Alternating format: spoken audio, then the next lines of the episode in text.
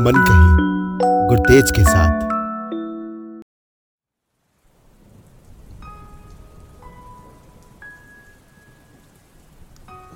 अठारह अगस्त की वो शाम जब तुमने ये कहकर मेरा नंबर व्हाट्सएप पर डिलीट मार दिया कि मैं ऐसे आदमी से रिश्ता नहीं रखना चाहती जिसको औरतों की इज्जत करना नहीं आता, जो उनके प्रति गलत सोच रखता है।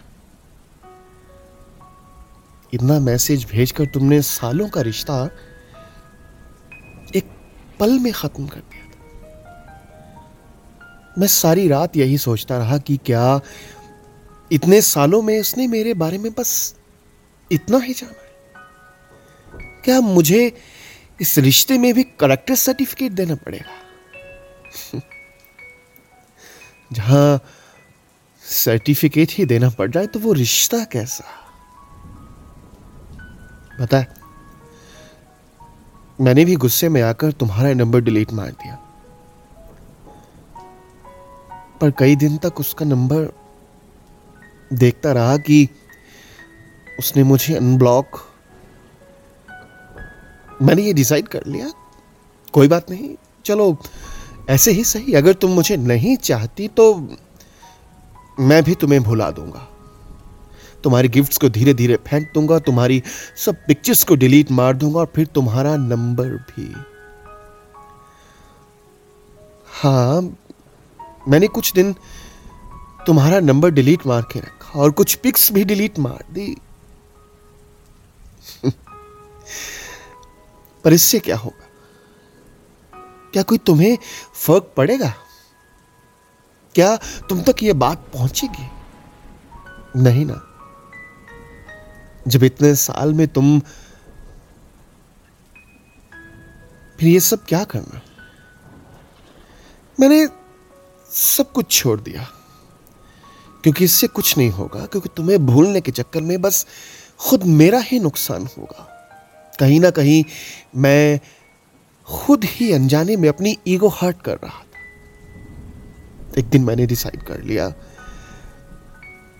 कि अब तुम्हें मैं भी भूल जाऊंगा। तुम कौन थी, तुमसे मेरा क्या रिश्ता था? मैं गलत था। हर आदमी इसमें फेल होता है, हर औरत इसमें फेल होती है। भूलने के चक्कर में वो किसी को उतना ही ज्यादा याद करने लगता है। मेरे साथ भी ऐसा ही। तुम कहाँ हो, कैसी हो, क्या कर रही होगी, ऑफिस से आ गई होगी या नहीं, अब तुम्हारा हाथ कौन थामता है? देर रात तक तुम्हारी बेरुखी बातों पर कौन हंसता है? सारा दिन क्या किया, कहाँ गई, क्या खरीदा, क्या खाया और क्या बना रही हो?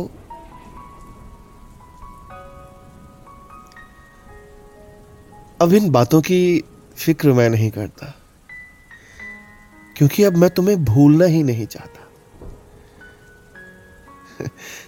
मैं ना अब अपने रिश्ते का एनालिसिस करने लगा हूं। मैंने तुमसे क्या नया सीखा और क्या हम दोनों में अच्छा नहीं गया? तुम में बहुत सी बातें यूनिक थी जो आम लड़कियों में नहीं होती। तुमने जिंदगी को एक विजन के साथ जीना सिखाया। ये सोना बाबू वाली फॉर्मेलिटीज हमारे रिश्ते में नहीं थी। और कुछ ऐसी बातें जो तुम्हें खुद नहीं पता कि ये क्वालिटी तुम में है, जो तुम्हें मेरी नजरों में तुमको स्पेशल बनाती है।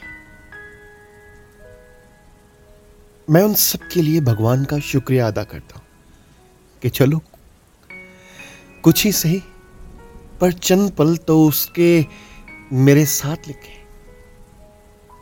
और तुम्हारी जो बातें मुझे अच्छी नहीं लगती, एक पल में चिढ़ जाना और एक पल में ही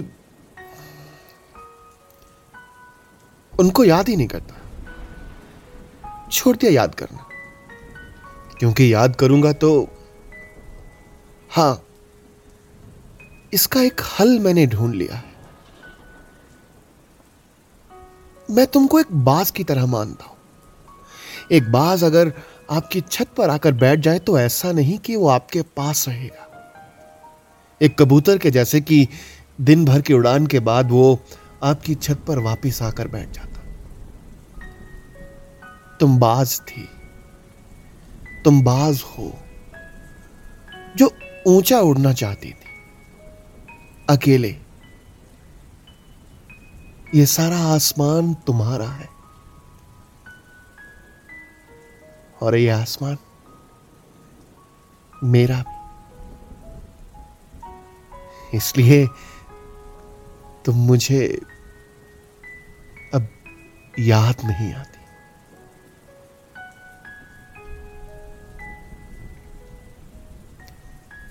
तो ये थी आज की रचना, अब तुम मुझे याद नहीं आती।